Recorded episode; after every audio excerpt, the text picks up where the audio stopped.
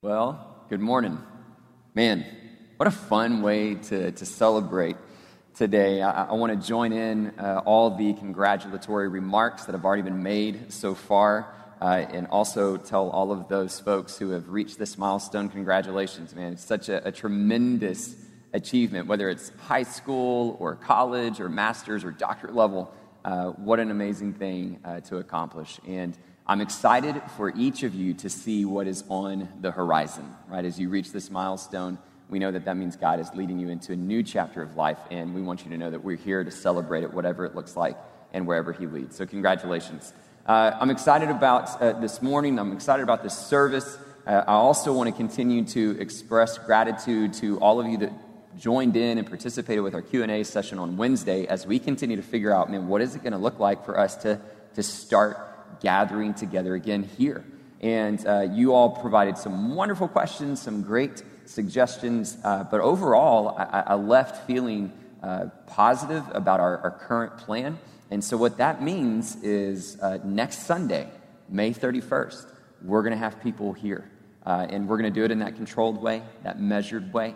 Uh, as we've explained, but that's an exciting thing. And so the registration for that service will be made available. It will go live tomorrow, uh, Monday. And so be looking for that. Please sign up, and we will notify you through the week uh, additional details as you prepare. I will tell you, uh, even in, in, the midst of this service, we actually have a few people with us. Uh, we wanted to have a little bit of a test run prior to doing that, just to again demonstrate the sort of intentionality with which we're trying to work through these plans. Uh, but I also mention it to you because I, I can't help but just feel somewhat uh, overjoyed with the fact that I'm here and I'm not sitting in front of an empty sanctuary. And so it's going to be difficult to figure out do I continue to look at the camera so you all at home are looking straight at me, or can I join and look at the folks that are here with me tonight, who I'm so glad to be with us, uh, or this morning? You know, you've caught us. It's, it's, it's, it's out there at this point. We pre record these things, but that's okay.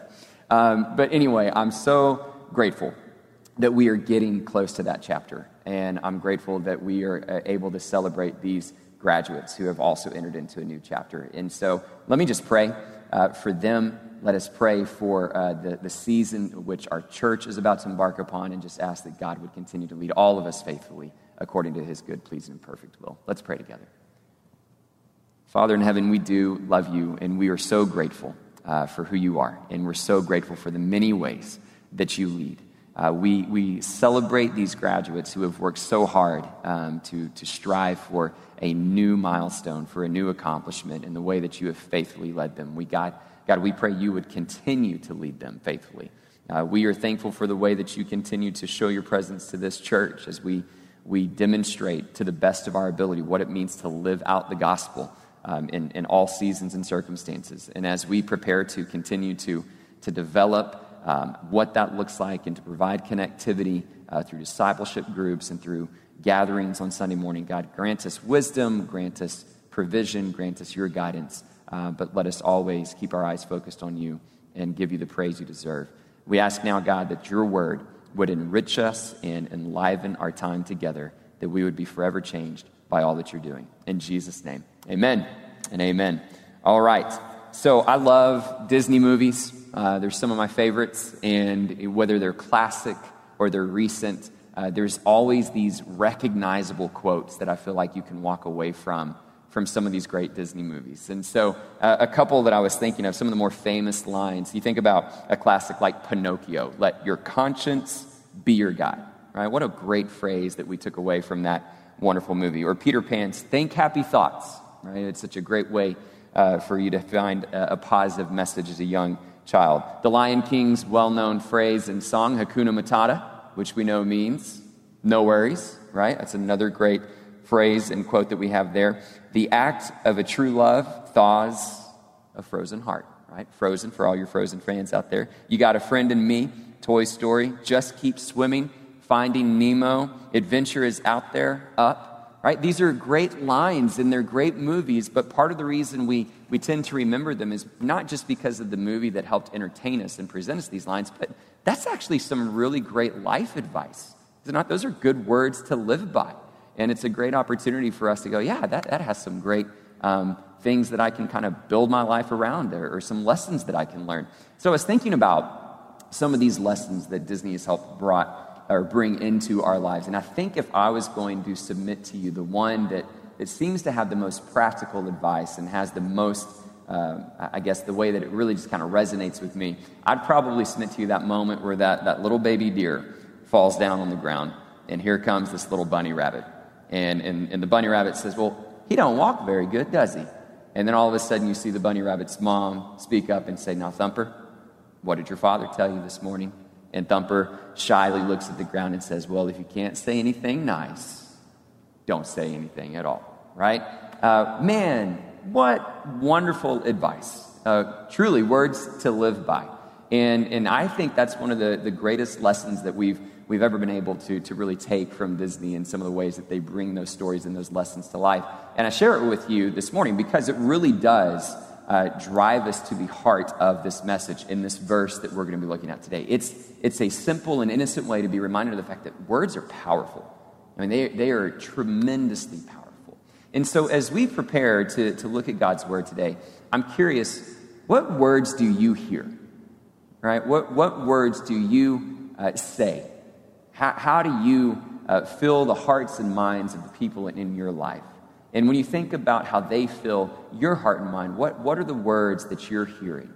And what are the words that ring the most loudly in your life? That's something that I really want us to give thoughtful consideration to this morning. So if you have your Bibles, turn to Ephesians chapter 4. Uh, one of the things that I would tell you as we prepare to look at this passage today is, you know, some verses just stick with you. You know what I mean? Like, this is one of those verses for me. I would never say that it's my favorite verse, uh, so to speak. Those are often found to be the more inspirational, the more um, motivational, maybe. But, but sometimes when we're reading through scriptures, we, we come across a verse that just hits us, right? And, it, and it's almost like it was written just for us. And you don't even have to try to memorize it, it's just almost like it's just tattooed on your brain. And I had one of those experiences with this verse that we're going to be looking at today. See, growing up, I, I knew that my personality um, had some, some difficulties, right? It, it had some extremes associated with it. Uh, I was always opinionated as a young kid. I, I was always argumentative. Uh, I have uh, my default sense of humor is sarcasm. And so I, I, remember learning throughout most of my childhood that my words uh, could be destructive. I remember even a good friend of mine, Adam Luther, in high school, challenging me at one point, saying, I don't even know if you could go a whole day without being sarcastic. And, and it stuck with me because I remember the way he said it. I realized, oh, this isn't as funny as I think it is, right? They're not enjoying it the same way that I am. And, and it kind of resonated that I really needed to work on this. And so I was entering into this, this transitional season of life. I think it was as I was finishing high school and going into college where I really began to recognize how some of these personality traits were serving as weaknesses. And then I read this verse. I don't remember the day, I don't remember the exact time, but I'll always remember this verse. Ephesians 4:29. Do not let any unwholesome talk come out of your mouths, but only what is helpful for building others up according to their needs, that it may benefit those who listen. As soon as I read that, it stuck with me. I mean, it just immediately resonated with me. And, and it was something that I knew I needed to work on, and, and something that really helped me recognize just how powerful words can be. And I, I know that through the course of that experience, I, I, recognized how that was true, not just in my own life, but really every area of life. And, and one of the images that I really have always resonated with is Psalm 64 describes evil words as deadly arrows. And I think that's such a powerful image, you know, because there's a lot of things that, that we can do in life, a lot of mistakes that we can make that we can correct, right? You get in a, a car accident and you can get your car fixed. You know, you, you borrow something from somebody and you lose it, you can buy another one, you can replace it. But there are some things that we do that you can't take back. And, and words are like that, right? As soon as they leave your mouth, it's like an arrow that's been released from a bow. It, it's too late you're not going to be able to retrieve it. You, you can't undo it. Like it's going to land, it's going to hit. And so we have to give thoughtful consideration. What are we saying and how is it landing in the lives of others? And that's what I love about this passage. It's so rich and it's so challenging because it ultimately forces us to give great consideration to that and really through two different angles, right? Two, two different lenses to help us really consider that.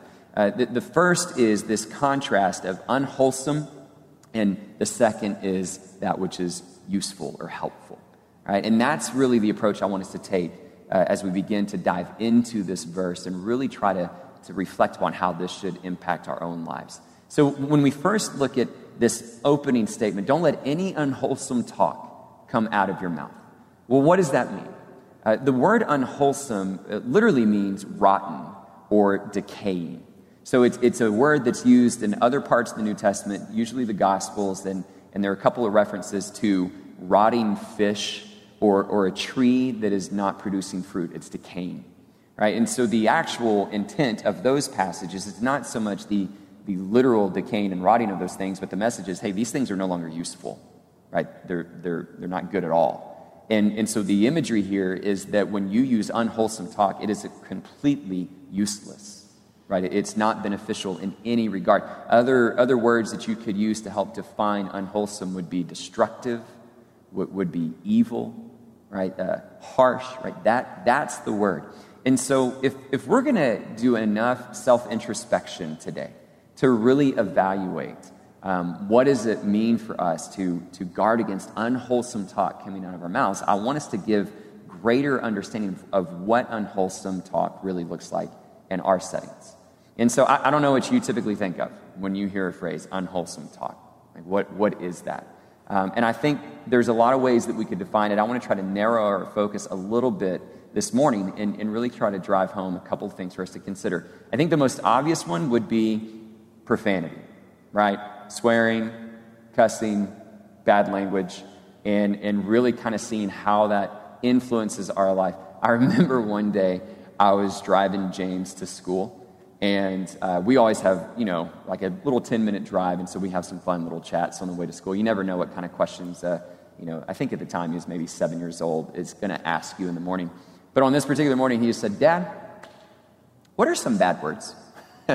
and what was funny was in the moment, I almost answered. You know, I was, I was like, oh, well, here's a few, you know, and then I realized, wait, this is not how it, like, sons aren't supposed to learn those from their fathers. I'm supposed to help correct those. And so I simply asked him, Well, what do you, what do you think they are? And he didn't have any. Um, and so I said, Well, whenever you hear one that you think is bad, you come ask me and I'll let you know one way or another. Uh, but it's interesting that we have, as a society, identified words that we understand to be inappropriate. And, and that's been proven. There, there's this TED talk that I came across that, that really dove into this that is identified that through the course of you know, modern civilization, societies have this opportunity to kind of say, okay, here's, here's the words that are deemed inappropriate. And the reason we do that is because when we identify that and agree upon it as a society, we give those words extra power that allows us to use them in a way to convey significant meaning, right? And so think about some of the common ways that, that we often um, experience or overhear profanity. You, you, see it from a point of emphasis, right? Somebody's trying to make a point, and the fact that that word is not typically used, now that it's been heard, the point is made a little bit more stronger. You, you think about it from a cathartic standpoint. Um, science has shown that when you experience pain, you have an instinct to sound an alarm, to let others know. And so, part of that, by knowing subconsciously this word is not normally used, it's a, it's a better alarm system for other people to come rushing to your aid. You, you see idiomatic use where there are these opportunities to just kind of demonstrate this is what's kind of cool, this is a comfortable group. I know we don't normally say this with other people, but we'll say it because we're all friends and this is, you know, this is a little bit more casual. So there are all these, these settings that it can be used, but we need to caution against those things because what we also see in the scriptures in the Gospel of Matthew is that we're going to give an account for every careless word that we utter right? So, so regardless of, of the innocence that might come with catharsis or an idiomatic situation or, or a point of emphasis, we must never be careless with our words. But what really we need to give consideration to when we think about this from a profanity standpoint is that there are these other two categories of profanity that I think really drive more to the heart of, of, of the soul of the matter and what this verse I think is really trying to get after. One of the things that I think helps us see this is to ask the question why are some words considered bad, especially when they have the same meaning of other words that are, for whatever reason, deemed to be socially appropriate? Right? So you have two words that mean the exact same thing. One we can't say in public, and one is okay. How did that happen? It's really interesting. Uh, according to this TED talk that I referenced a second ago, it really comes from class distinction. And so in, in medieval England, there was a lower class people that spoke a Germanic language and an upper class group that spoke more of a Latin based language. And so we, we, as English speakers, have words from both. So the lower class worked with the animals. And so from them, we get words of animals cow, pig, chicken. Okay? The upper class never worked with the animals, they're the ones that, that ate the meat. And so for them, we get from their language uh, beef, pork, poultry. So the lower class, those words are more Germanic in heritage. The other, upper class is more Latin in heritage. And so most of the time, not always, but most of the time, some of these words that are considered to be profanity come from the lower class. Now think about that for a moment. Right? The, the message behind that is that these words were deemed unacceptable because these people were deemed unacceptable. Right? We're going to speak this way because of this class distinction. And so some of this, this profanity that, that we utilize in, in conversation or we hear in society is really a, a mirror of a dehumanizing of others, which is incredibly unwholesome. Right? I, I don't want to use this word. This word is considered inappropriate because their lifestyle, those people are considered inappropriate. I don't want to be associated with them. That's pretty, pretty powerful when you think about that, how that's developed. Now, other words have developed just because they're designed to be hurtful, right? They, they are literally intended to be abusive. And we've had words develop through the years that have given, been given that connotation that typically are used to humiliate, demean, or objectify somebody that is typically considered to be marginalized or, or less than. So now we have words that that pour into um, negative connotations based on somebody's race or ethnicity or culture or gender. Right? You, you think about the way that coarse joking can materialize in that locker room humor where, where guys will say something that they think will get a laugh out of their buddies, but the reality is it's so demeaning and so objectifying of another. So, in those last two examples, what we're seeing is, is that these words that, that are not just profanity because they're not just socially unacceptable really drive to this heart that is saying somebody is less than, right? It is a, a destruction of relationship, it is a tearing down of the neighbor. And, and that's exactly the sort of unwholesomeness that should never leave our mouths. Now, it, it's much more, though, than just profanity, right? There's a lot of other ways that language can be unwholesome. Another thing we should probably consider this morning is gossip. Now, interestingly enough, gossip is really, at its purest definition, just talking about somebody that's not in the room. Right? That's really all it is. And you can have a lot of conversations about somebody that's not present that is not harmful, it's not positive, it's just neutral. And, and that's really what the majority of gossip is. But we also know that uh, it can veer into one of two areas where it becomes positive and affirming of somebody that's not there, or it can be negative. And when you compare those two options, negative is definitely the more common use. Why is that? What, why are we drawn towards negative gossip? It's pretty interesting. I came across uh, another bit of research about this. Is a, a dated article from NPR back in 2011 that really uh, identified that part of what has driven this is this survival instinct, right? That one of the reasons we're almost drawn towards gossip is because gossip helps us determine who is friend or foe. And, and that makes sense, right? If I hear something negative about somebody, then, then I now know stay away from that person. Stay, stay, avoid those options. That, that person could be harmful or damaging for whatever reason. And so, so we have this kind of inherent instinct to hear something negative somebody if for no other reason than those survival instincts. We, we also have that inherited competitive nature, right? And so it, it's somewhat similar to the survival instinct where if we see somebody that, for lack of a better term, is higher on the food chain, right? That they have more success, then our competitive instinct kicks in And if we hear something negative about them that we can exploit about them, then it's going to bring them down and hopefully at least elevate ourselves. Which is why we can actually sell gossip.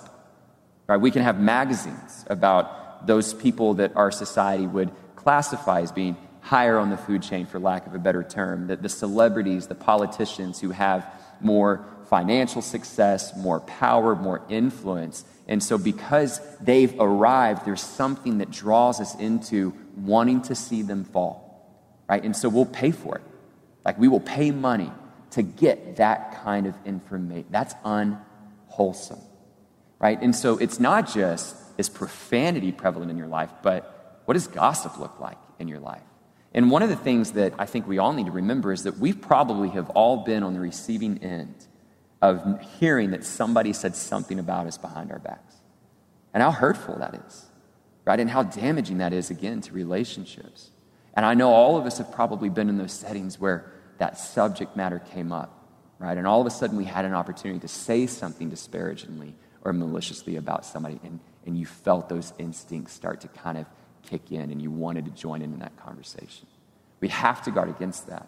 One of the things I've used in the past is whenever I hear somebody begin to gossip in a negative light about someone else, um, rather than just try to call that person out and be like, hey, you shouldn't be gossiping, um, and throwing my Bible at them or something like that, um, I just try to counter their statement with something positive about the person they're talking about. Right? So if it's like, man, this person has terrible breath, I'm like, yeah, but they got a great haircut you know, or some, I mean, that's a terrible example, but you know what I mean? Like, counter it with something positive and see where it goes. Because what you're doing is you're signaling to that person, hey, I'm, I'm not joining in, right? I'm going to speak positively about others as opposed to bringing them down. So, so that sort of destructiveness is not just profanity, it's malicious talk. The third one I would mention this morning as well is just saying anything that could be considered hurtful, right? This would be something we would consider to be aggressive. The Huffington Post uh, captured a, a three decades worth of studies back in an article in 2014 that really looked at aggressive behavior. And in these studies, the aggressiveness was evaluated primarily by intent, not effect, right? And so the, the research leader in this article mentioned what we're talking about is if somebody points a gun and aims it and shoots, but they miss, right? Maybe that person wasn't hurt, but the intent was still to harm. That was still aggressive behavior. And so, what we're talking about here is hurtful language where the intent is to hurt and to wound somebody else. And what was interesting about this research is that it showed us that the people that are most likely to demonstrate that sort of behavior are the people that know us the most and that love us. Isn't that interesting? Why is that? And I think all of us could probably understand that. I think on one level, there is a safety that we experience with people that we know really well or that we consider family. Take a sibling, for example. I, I might be more confrontational, more aggressive in my speech with a sibling because I know when tomorrow comes, they're still going to be my sibling, right? And so sometimes we misuse that safety and, and say something that's incredibly hurtful. But I think what's more likely to be going on here is that when we're in these loving relationships, there's a certain vulnerability that you are exposing yourself to. And, and you're opening yourself up to people that are going to know everything about you. Right? They're going to know your flaws, they're going to know your mistakes. They're, they're going to know the things that, that can trigger you, the, those things that can irritate you. They're going to know your shame. And you're trusting that with them when you enter into a close and loving relationship. And their role is supposed to be loving, comforting, forgiving, and gracious. But what's happening in the process is you're giving a broken human being an arsenal of weapons that at any moment, when they're wounded or when they're angry, they can fire it right back. They know exactly how to hurt. They know exactly what to say. They don't even have to elevate their tone, and boom, can cut to your heart. Right? And that's a really, really difficult thing to experience. That's that arrow that leaves and you can't get back. Right? So we've all been there right? When you, when you think about unwholesome talk, when you think about what people are hearing from you, what is it? Right? Is it the carelessness? Is it, is it language that truly is abusive or objectifying or dehumanizing towards another? Are, are people hearing you whisper in corners about something negative about somebody else? Have you talked to the people that you're supposed to love the most in a way that has just broken them and pulled them down? What, what are people hearing from? What are you hearing? Right? What kind of words are filling your heart and your soul and your mind? Unwholesome talk is incredibly destructive. And so it should never leave our mouths. Now, what we love about this verse is it continues in the same sort of mentality that we've seen throughout chapter 4 is that it's, it's this contrast. It's not just here's what you avoid, but here's what you do. Right? Avoid unwholesome talk, but speak to that which is helpful and can build others up. So I love this because the word helpful is the same word that we had previously when we were talking about doing something useful with our hands. You remember that passage? It's like when you work, let it be useful so that it can help others in need. It's the same word, it means good. So when you speak, let it be helpful, let it be good. Now we know fundamentally only God is good. This gospel is good news. And so if we truly want to bring a goodness to other people, something that's helpful, we need to have the words of our God, our Creator, this God present in our conversation, in our speech. But we also see with this verse a more direct definition of, of what this usefulness, this helpful language looks like. What it should do is build others up. Okay, I love this. Okay, building up is this continued image that you saw Paul even introduce when he was talking about the church being brought together and they're being kind of built up brick by brick. And, and I just love that imagery. But when you think about our conversations, not just with brothers and sisters in Christ, but with everyone, we should speak in such a way that it builds people up. That's the goodness we're trying to create. And that word means to strengthen or it means to make able. I love that idea that it's, you're, you're speaking into somebody's life who doesn't recognize that they're capable, doesn't recognize that they can overcome, but because of your words, they are going to find that confidence. They're going to find that strength to move forward.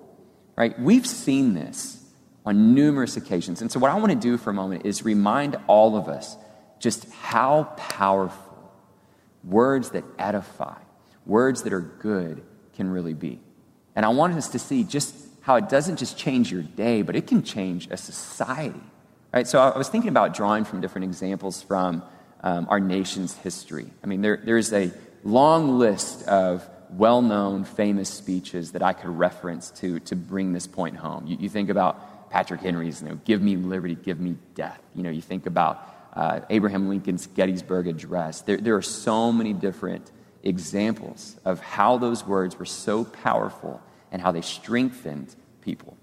But if I were to put one at the top of my list that, that I just want us to kind of remember and soak in this morning, um, there, there's one that to me stands out above all the others. And it occurred uh, back on August 28th, 1963. And if you think about the context of these words, you think about our nation's history, that if there is a, a, a stain that has plagued our society more than any other, it's the, the dark stain of slavery and racism that has just had a ripple effect throughout our history and continues to impact us today. In, in the ways in which we have struggled as a people to find healing, to find reconciliation.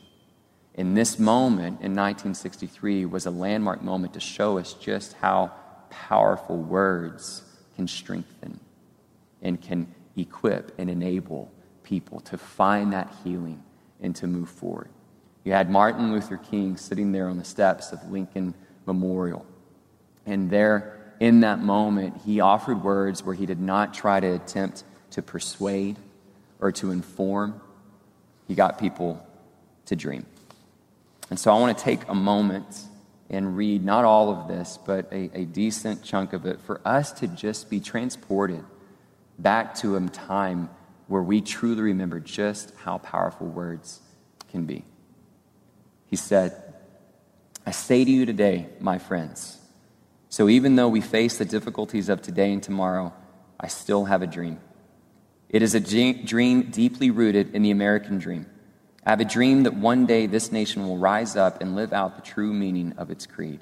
That we hold these truths to be self evident, that all men are created equal. I have a dream that one day on the red hills of Georgia, the sons of former slaves and the sons of former slave owners will be able to sit down together at the table of brotherhood.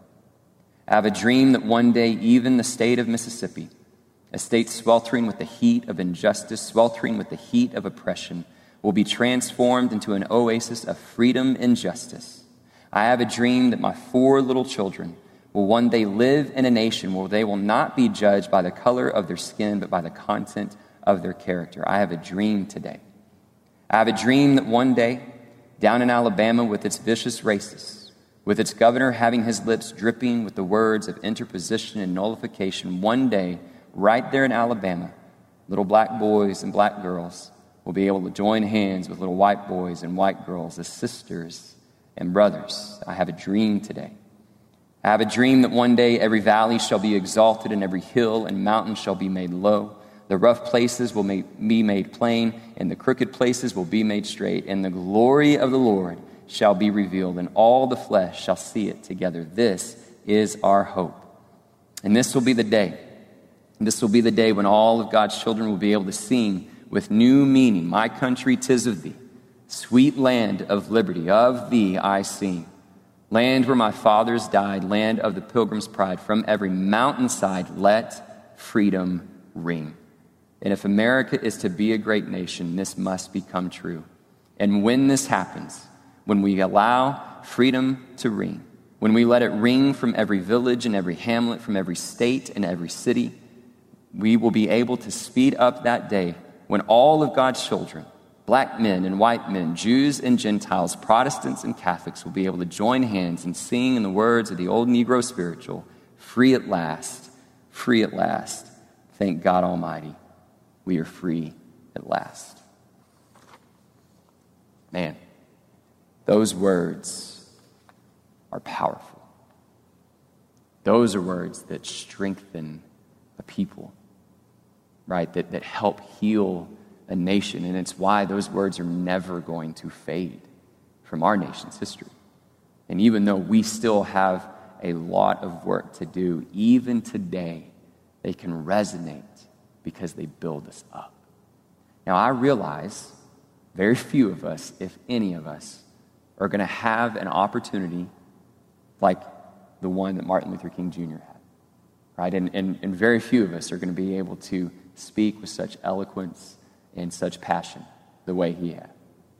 But the reality is, that image shows us just how powerful words can be and are. And so, with every opportunity that we're given, right, regardless if it ever enters the, the history books or it's ever reported, those, those quiet conversations with the people around you, what are they hearing? Are you taking advantage of those opportunities to build people? Gary Chapman has said that words are like bullets or seeds, right? They can either tear through somebody or they can be planted and lead to new life and flourishing. What are your words like? Bullets or seeds? Uh, we want them to create this life giving experience in others. And so, as beautiful as that is, and as convicting as a verse like this can be, I, I want us to, to try to wrap this up by answering the question how? How do I do that? It's one thing to, to look at the comparison between that which is good and that which is unwholesome, but how do I actually begin to live that out. And what makes this verse so beautiful in my mind is that the answer to that question is really underneath the surface. It's right there. It doesn't grab your attention right away, but it's there. You know what the answer is? Listen. I love that. Right? Because what does he say? That you need to build others up according to their needs. We will never know what people's needs are if we don't know how to listen right? So much of our conversation and the way that we speak is us waiting for just the opportunity to say what's on our mind, right? We're not actually listening to the other person. We, we often shout over other people, or we can't wait to, to make a counterpoint to other people. But true listening hears someone's story. And once you've heard their story, then you really know what they need. Then you really know how to speak to them in a way that builds them up. We have to listen. And if we want to be the recipients of this verse, right? If, if we have to recognize that, that we want to be surrounded by brothers and sisters who can speak into our lives and build us up, we have to listen and allow them to speak into our lives. Right? A lot of times we get in this habit, we cry for help, but then we don't really want to have to listen to what people have to say. Right? We have to stop our own speech from time to time and just hear what's being spoken to us. And that's where the beauty really comes in. That's, that's how this verse closes, is that, that kind of redundant phrase that says, it will benefit those who listen. And I think that's so powerful to understand the benefits of how this can work itself out in our life. And that's, that's kind of how I want us to, to end. I, I want us to feel the weight of what words can do to us. And so I know you're at home, and, and I don't know what that atmosphere is like, but for those of us that are in this room, um, in this moment, and, and for those of you that feel comfortable doing this, I want you just to close your eyes for a moment. And I want you to, to imagine a moment in your life where somebody said words to you that were incredibly hurtful, where that unwholesome talk came ripping through and tore you down. And I want you to, for a moment, just remember that pain. I want you to be one with that, that heartache that it can create. I want you to also think about perhaps a time where you were the one who said something so hurtful. That time where you let that arrow fly, knowing that it was going to hurt and wound someone else. And the, the regret that you possibly felt, what it did to your relationship. I, I want you for a moment to feel the weight of how hard and how destructive words can be. And I want you to counter that with better times, with other moments in your life.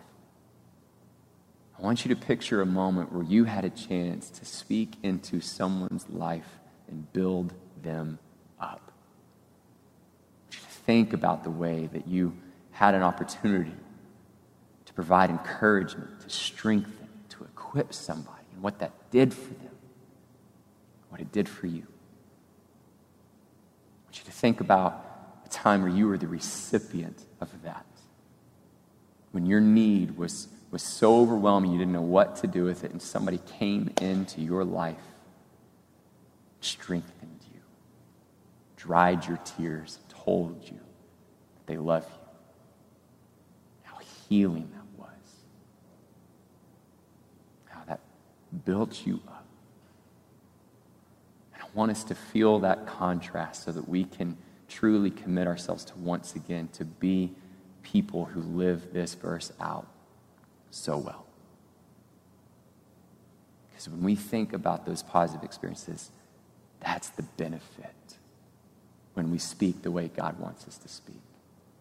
That word benefit literally means give grace.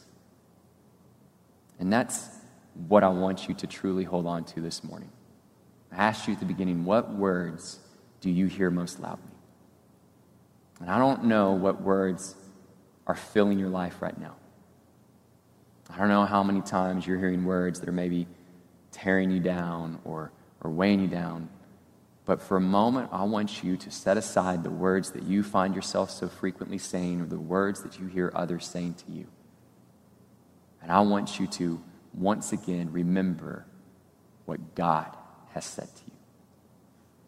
I want you to hear His word, the living word that took flesh and dwelt among us. This Jesus who came into our life with a resounding word of goodness and hope.